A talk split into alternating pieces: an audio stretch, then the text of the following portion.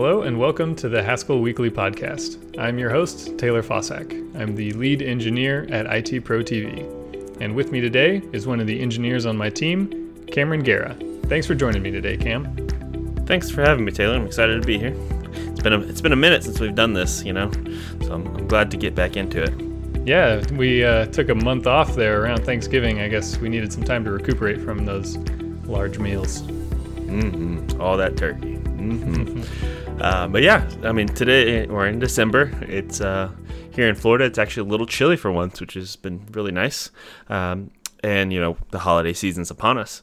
And there's an awesome project that's been out there for a couple years now called Advent of Code. Um, and so I've been working on it. Taylor, you've been kicking my butt at it, but you know, Taylor's also working on it.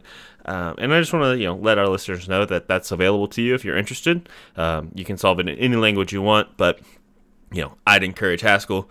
Taylor's doing Elm, um, so there's you know it's all about getting to the right answer. Uh, and so that actually kind of leads us in today's topic because you know in Advent of Code we're doing a lot of parsing, and in this edition of Haskell Weekly, which is edition 241, there is a blog post called Parser Combinators Walkthrough and I was like, "Oh, sweet! This is awesome! I need this."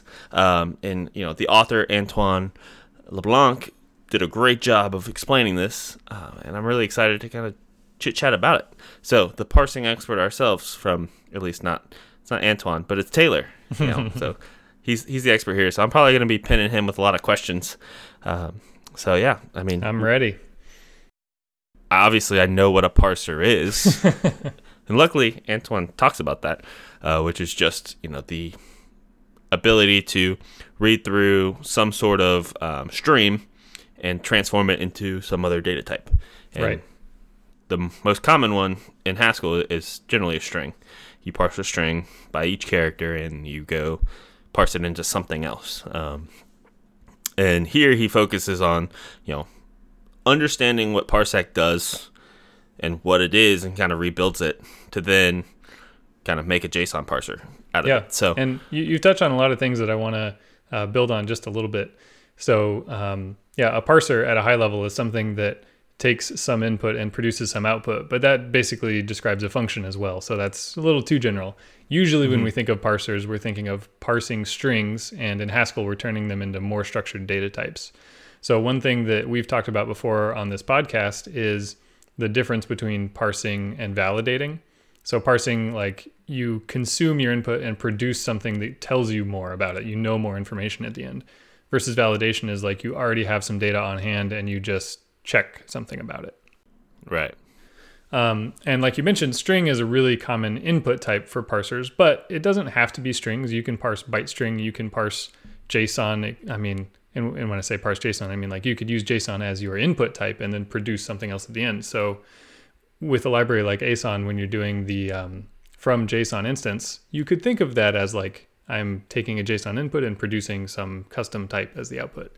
I don't know if mm-hmm. that's a helpful way to think about it, but um, yeah, no, it makes a lot of sense to me. I, I just, you know, I have really, excuse me, I've really never taken the time to understand what's happening underneath. I just kind of say, oh yeah, it's it's parsing JSON into our new data type, right? And that's it's fine.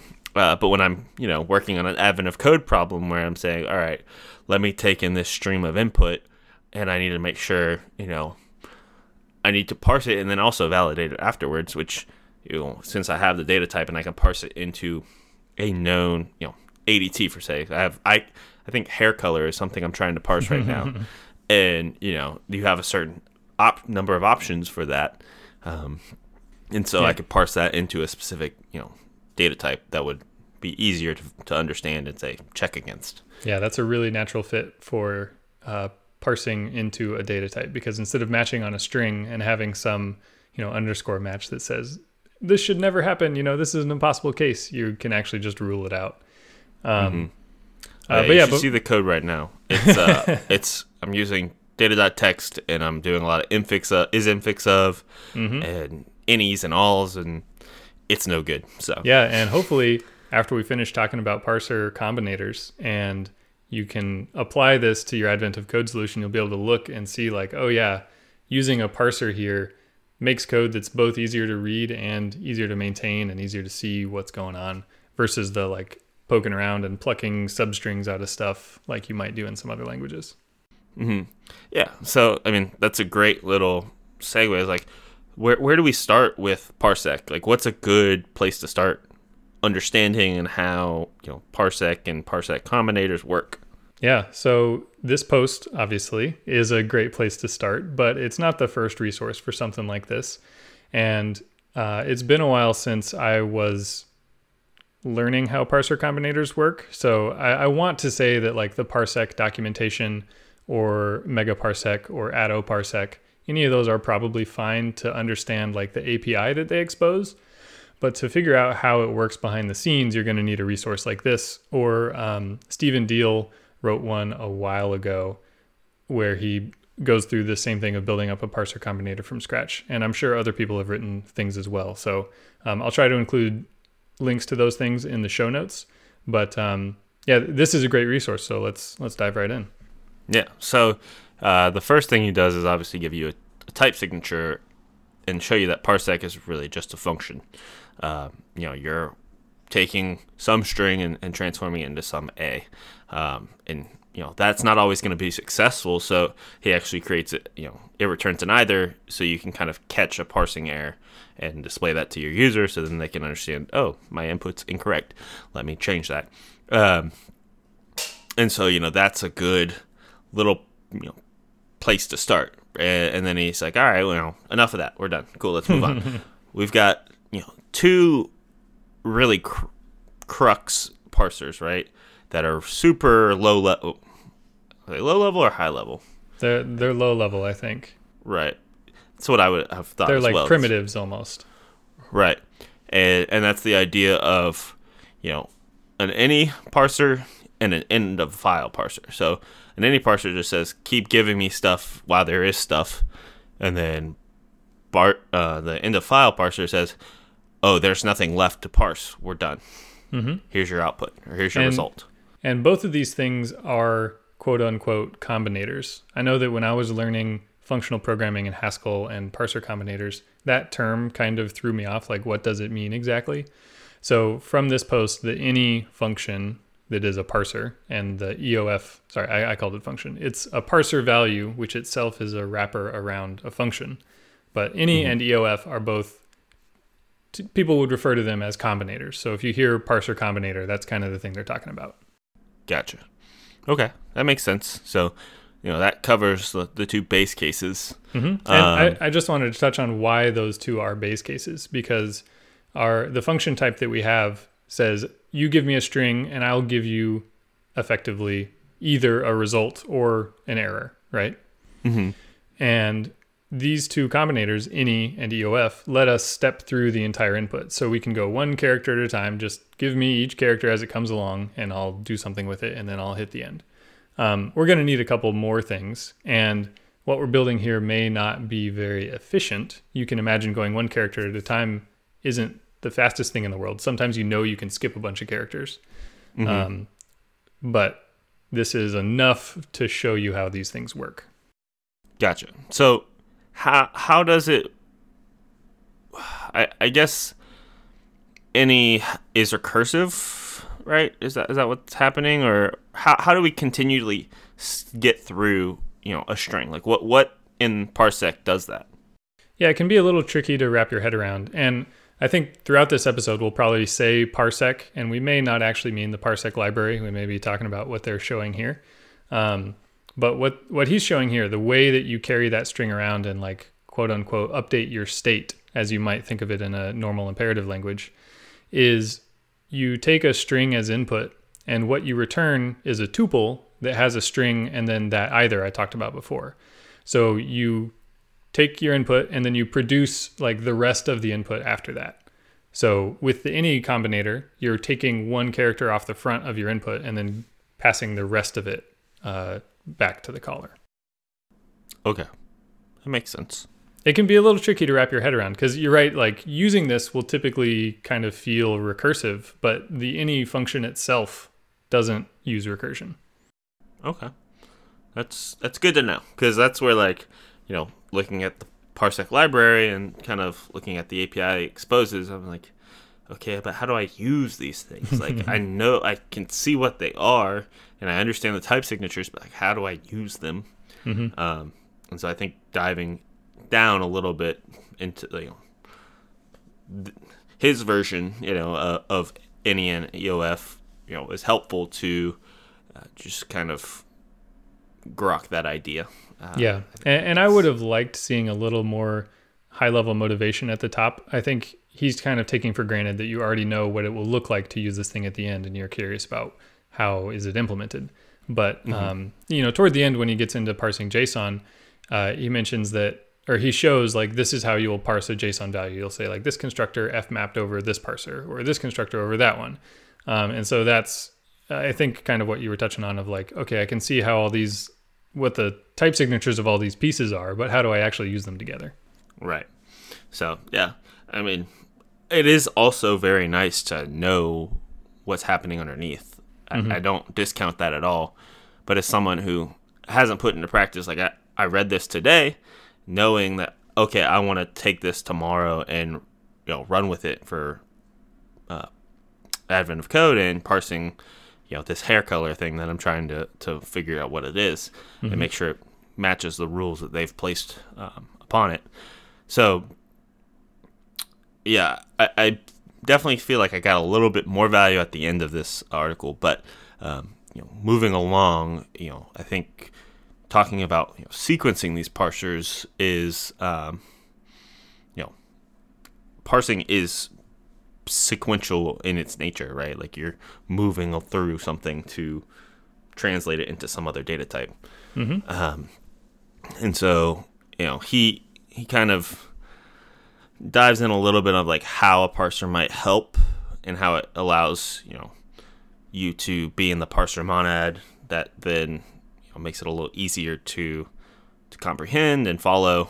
Um, Yeah, I, feel like this is maybe it's intentional or maybe it's accidental, but it seems kind of like a good introduction or a good monad tutorial, which is kind of a meme in the Haskell community. But he starts by showing what it would look like to use one of these parsers if you had to pattern match on the result every time. And it sucks, you know, you keep indenting more and more, and you have to match every time you capture a value.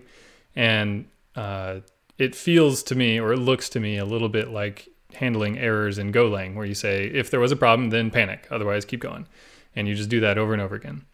And then he shows how you can take that and improve it a little bit by writing another combinator called and then, where you give it a function with the result you expected, and it'll string all these things together for you. So you can hide away some of that complexity. And this to me looks a lot like the Elm way of doing things, where there's no special syntax or anything, and it's all very straightforward what's going on. But because of that, there's a lot of extra noise where you have to plug all these things together.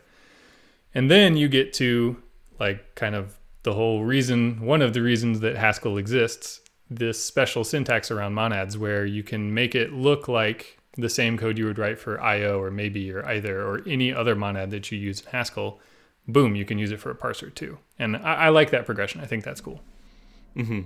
Yeah, honestly, I think you know I know there's fancy ways to do you know this parsing, but I'm probably gonna start with like, all right, let me use do notation and get this piece of it, and then say, all right, now I've got this piece of it. Uh, I think that will be super helpful Yeah, and, and re- easy to reason about.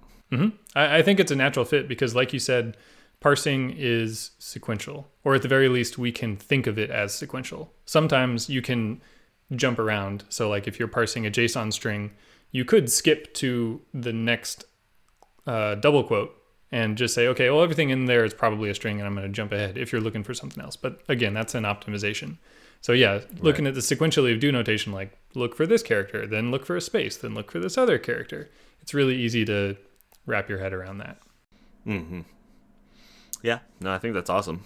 And like I said, there's more complicated processes, which is like, you know, there's a lot of infix operators here that make your life easier. But if you're not familiar with, you know, their type signatures and what they're actually doing, it can get a little bit confusing and can get Yeah. backwards easily. Do notation definitely has the advantage of you could point pretty much anybody at it and they could probably guess what it does. Mm-hmm. These other operators are very convenient, and once you're familiar with the grammar they form, then it's a really succinct way to describe these things. Um, and a lot of Haskellers are already familiar with some of these operators, in particular the uh, like angle bracket, dollar sign angle bracket, the infix fmap operator. Right. We use that one all the time, and we also use the I, forget what people call it, like the spaceship or whatever, which is the, angle bracket asterisk. Yeah, the applicative. Um, and we use that to like build up records or something out of a bunch of different fields. Uh, Right. But then there's there's the versions of those operators that only have one of the angle brackets, so they're like missing a side, and that treats one side as special. So like it'll ignore the result from one side and give you the result from the other. Um, And again, those are super convenient, but if you see these and you don't already know what they do, you might not be able to find out. Right. Yeah. So, yeah, he kind of chit chats about some of those uh, infix operators as well. Um, so I do definitely see their value. It's just kind of a little blurry, but I'm glad that this blog post is giving me insight. Well, my my prediction is that as you get more comfortable with parsers, you will start to be a little annoyed by the common structure that you often do where you'll like parse one thing and then do a void parse something else and then parse some other thing. And Right, that's very get to- neatly captured by some of these operators. Mm-hmm. Like, oh yeah, I want just the left side of this. Don't give me whatever comes from the right. And I also wanted to circle back. So earlier when I was talking about combinators, the way that I think of parser combinators in my head is stuff that you use with these goofy operators. So like if you would plug it into this weird sequence of star angle bracket, you know, dollar sign blah blah blah, then it's probably a parser combinator. and that's a that's a pretty wishy-washy definition, but works pretty well. Yeah. Seems to cover the basis. Mm-hmm. All right, so you know, we we've learned about this stuff, and you know, we how do we know we're getting the right thing? Like, how do we know that you know this string, you know, once we've quote unquote parsed it out of you know the the larger string, how do we we know what to transform it into? Like, how does that work? Yeah, that one is tricky a little bit. So we have to match on what we captured, right? So like let's say we grabbed some string and if that string is a double quote, then we know we're doing it or that might be a bad example. If that if that character is a, you know, square bracket, then we know we're going to start parsing an array at that point. Mm-hmm. And this is another place where recursion, I think, comes in because usually what you're going to do is look for some special identifying character, like a, a square bracket or a curly bracket, and then call some other parser. And that parser is going to parse a couple more characters and produce a value for you. So, like, um, I'm, I'm like null in JSON. That's a that's a good example. So you may look for like, hey, parse the letter N and then parse the letter U and then L and then L. And after you've done those four things, return or pure in the modern parlance, uh, pure the like JSON null value. And that's how you're quote unquote converting this string into a more structured value. You're, Gotcha. you're doing the parsing, and then after the parsing has succeeded, you're saying this is the value I actually want to use. Right. So you're yeah, you're just getting that chunk of data and saying, all right, now that I have this piece of information, does it turn transform into this proper? Uh, right. And, and null is kind of a, a weird example because you're not actually doing anything with your input. You're just making sure that you were given some input. Right. If you want to parse a number, you may parse, like, let's say you want to parse an integer, a positive integer. So you just parse some number of decimal digits in a row. Um, you still have to turn that into a number. And that part just depends on what data type you're trying to build. So, you know, for numbers, you would like uh, take each digit individually and convert it from a character into a numeric value and then add all those up with their respective, you know, multiplications for the whatever base you're in. mm-hmm. Um, so to answer your question, it depends. that, that's how you turn stuff into Hmm, sounds data. like Haskell. Hmm. Everything it just depends, Mhm. which it was totally cool. I love that flexibility and the you know the the safety that it gives us. Um, it's great. Um, cool. Well, thank you for kind of diving in a little bit on that uh, bit. So, like I was saying earlier, I, I'm gonna be parsing something that could be a one of I think eight things is, is the problem I'm currently trying to solve. Mm-hmm. What happens if, like, I, I, I think I think choice is what I want here, but like, if I have a list of, you know, match string matches, and I want to say, all right, it's got to match at least one of these. Mhm. It's like it's like the idea of picking one, p- making a choice that is successful. Is that what I would want to do? Yeah, almost always. And um, choice itself, I don't think uh, the parsec library probably provides this. Um, but the uh, the operator that it builds off of is this another one of these special ones that is angle bracket pipe angle bracket. So it kind of visually looks like this or that. Um, the axe. Yeah, the, battle Well, axe. I don't know. Is it like a hammer? Maybe Uh, maybe a pickaxe. Yeah. There we go. Um, and choice just glues together a bunch of things that you provide as a list so that you can uh, not use that operator a bunch. Um, but yeah, you normally would say, I want this thing, or if it's not that thing, I want this other thing, or if it's not that other thing, I want this yet another thing.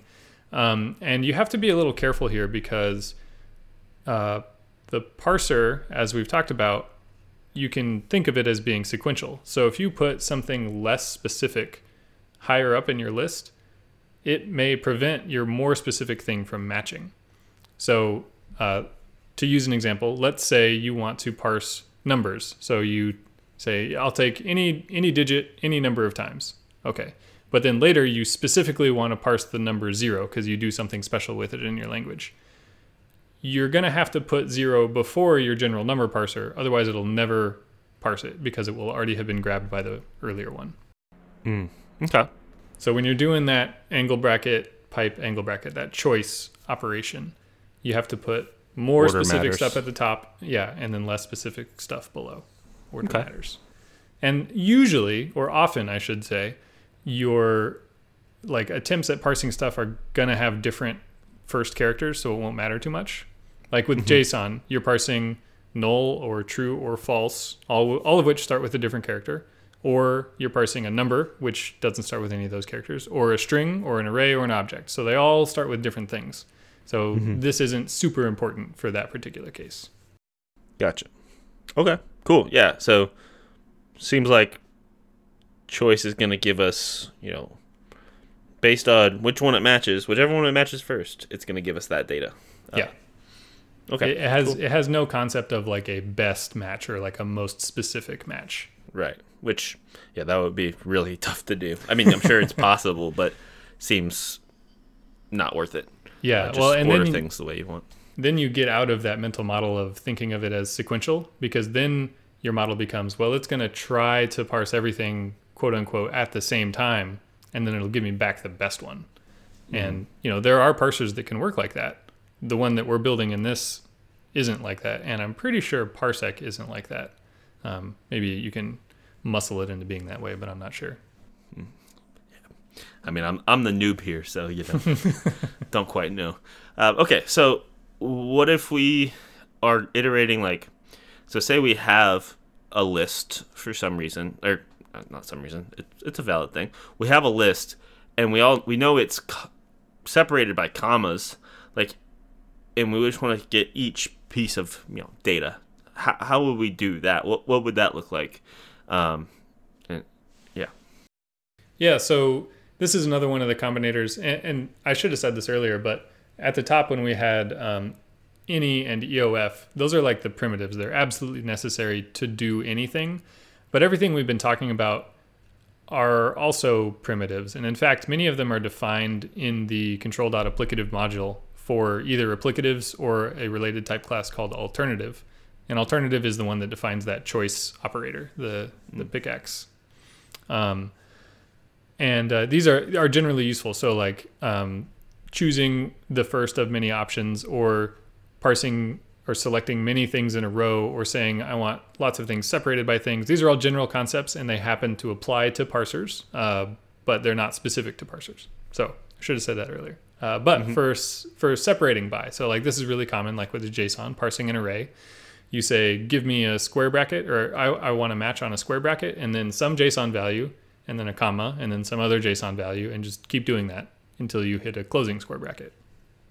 Um, and the sep by operator, which Parsec provides in this little library he's building up, also provides does that for you, where it um, this this is finally where we run into actual recursion, because sep by has a companion function called sep by one, and the difference between those two is that sep by one needs at least one element to match inside, whereas sep by can give you back an empty list.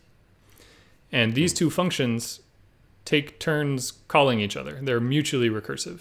Or, or maybe not these two, but he has a, a, similar pair of functions called many and many one, where many will give you could give you an empty list, and many one will always guarantee there's at least one thing in it. And this is a challenging thing to wrap your head around because many calls many one or it returns an empty list, and then many one calls the parser and then calls many, but then many one comes back and calls like they just bounce back and forth between each other. Um, so I know I struggled with that the first time I saw it, but it's it's a little weird. Yeah, yeah, yeah. Oh, I was like, I'm still trying to crack it, and I've read this like three or four times now. So it's like, yeah. I mean, I I see the benefit, but it's and like the need for it, but it's just a little on the confusing side. Mm-hmm. So it, I think Many and Many One are a little easier to understand than sep by and sep by One. So I'm going to focus on those. And mm-hmm. just so you know, I was talking about the alternative type class. It defines Many and Many One, but it calls Many One some, S O M E, which is super confusing because I can never remember does Many mean it can be empty or does some mean it can be empty? And the answer is that it's many, but I like that he went with many and many one. So the way that they work is that for many, it tries to call many one. And then if that fails, it returns an empty list. So it, has that pickaxe operator there. It's doing a choice.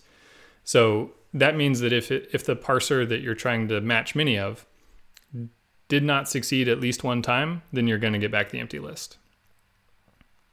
Mm-hmm. And then we can consider Many 1. So what Many 1 does is it runs that parser you gave it. So it'll look for, let's say, a JSON value. And then it'll run that parser zero or more times after that by calling Many.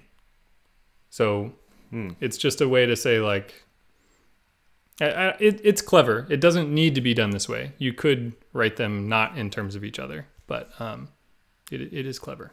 Gotcha. So as soon as you get a, a failing many one, you would then return an empty right list. So it just keeps trying that parser over and over until it can't anymore, and then it says, "Okay, I'm done. You get back your empty list." And that'll be cons. You know, all the elements you found up until then will be cons onto it. Mm-hmm. Hmm. Nice. Yeah, and if uh, if you're looking for like some experimental insight into how this works, you could use the debug.trace module to put a debug uh, at the first like line of each of these implementations to see how it bounces between them and what it has built up so far and what it's parsed. Um, mm-hmm. So that may be illuminating as well. Yeah, yeah, I saw that. That actually Parsec has like its own trace functions and stuff. Yeah, you like put straight up in line, which is like, oh, okay. I mean, they're probably the same as debug.trace. They probably just mm-hmm. and uh, Parsec and probably the other related libraries. One of the benefits of using them is that uh, they have some u- utility functions that will print out a lot of debugging information as they go along. So you can uh, there's some function in Parsec that's like you know try to run this parser against this input and also spit out all the debugging info you generate along the way. And it, it may not give you down to the level of which combinator am I calling at any given time, but it'll be like I'm examining this bit of input and this is the decision I made based on it. So that's cool. useful. Yeah. yeah. Um, but yeah, sorry, bringing it all the way back around to sep by.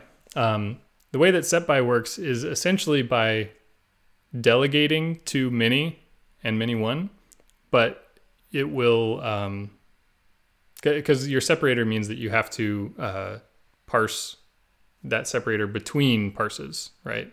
Mm-hmm. So like I'll parse a JSON value and then I'll parse a comma, and then I have to parse another JSON value after that.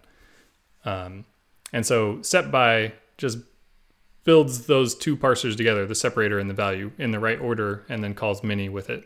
Uh, I feel like I'm doing a poor job explaining this, but it, uh, it conceptually isn't that different than many and many one. Gotcha. Okay. Cool. Yeah, I mean that makes sense. I would definitely go, you know, have people check it out if they're um, curious. Yeah. So- Agreed. Yeah. Um, well, I know we've been chatting about this for a minute, and I, and I don't want to keep you know, our listeners too long, and I want to you know respect you know all of our times. So if you're interested in the parsing JSON section of this, check out the pl- the post. It'll be in the show notes um, as well as in ep- uh, issue 241 of Haskell Weekly. So there's lots of places to go find it. Um, but that that bit kind of puts it all together. You know, shows you how to you know take a, a set of information and then parse it all the way through and, and figure out which choice is going to succeed. Um, and they start with the most um, most descriptive, which is like object, and then they move down as far as like what things can be parsed into. So Mhm. you know, if you're interested in that, go check it out. Yeah. Um, it, it's a great resource. And I feel like some of the things that we've talked about are a lot easier to look at on screen. So, like saying angle bracket, dollar sign angle bracket is super clunky, but reading it's not that bad. Um, And on the flip side, reading something like the many definition, uh, it just kind of rolls past your eyes and you're like, wait a minute, what did I, what did I just read there? Um, Yeah. But yeah, it's a great resource. Go check it out. It'll be in the show notes. Yeah, and I mean, who knows? Well, maybe, maybe next week we'll see if I actually was able to figure out how Parsec works and actually succeed at day four, part two of Advent of Code, which I've been stuck on since December fourth. So, if, if you're you know curious, that's where I'm at, and uh, it's currently December eleventh. So we're struggle bussing here, but Yeah. Good, good We're gonna- luck. thank you. I need it. I need it. Uh, but yeah, so thanks for being on the show, Taylor. It was, uh, you know, thanks for having me as well. It was fun to, to chit chat and catch up. Uh, it's been a little bit since we've got to do this, so Yeah, I'm not sure Uh, which one of us is uh, on the show and which one of us is having the other on the show, but you know, I think it's our show. co-hosts. Yeah. Yeah. So we're both doing each. Yeah, it's like our house in the middle of the Haskell Weekly. Yeah, Can we sing that? Do we have to pay royalties? I don't know. I mean, I made a, a spoof off of it, so do I have to? Right. It's- yeah, I Yeah. don't think so. I didn't want to use it directly. Um, but yeah, so yeah, it, it was fun to be here today. Um, you know, I want to also thank IT Pro TV, our employer, uh, for sponsoring this podcast and allowing us to, you know, chit chat, catch up, and, and, and spend some time, you know, sharing with the community what we're learning and what we're doing. Um, so I appreciate them a lot. Um, they also want to thank all of you guys um, for, you know, listening, and they wanted to offer you guys a promo code for 30% off the lifetime of your subscription using Haskell Weekly 30. Again, that is Haskell Weekly 30 for access to IT Pro TV, the e-learning platform for IT professionals. Yeah, man, go check it out. itpro.tv. Also, if you want to learn more about us, you can visit our website, haskellweekly.news. Uh, we're also on social media Twitter, Reddit, YouTube, all that stuff. Um, and if you have suggestions for stuff you would like to see in the newsletter or you'd like to hear us discuss here on the podcast, excuse me, podcast, please let us know. You can email us info at haskellweekly.news or open an issue on GitHub, ping us on Twitter, whatever. Yeah. Or if you want to be on the show as a guest, just hit us up. Yeah, yeah, we'd be happy to have a guest. Um, and yeah, I think that'll There's do two it for lonely us. souls here. Yeah, um, that will do it for us this week. With any luck, we'll see you again next week. And uh, happy holidays, everybody. Happy holidays. Stay safe.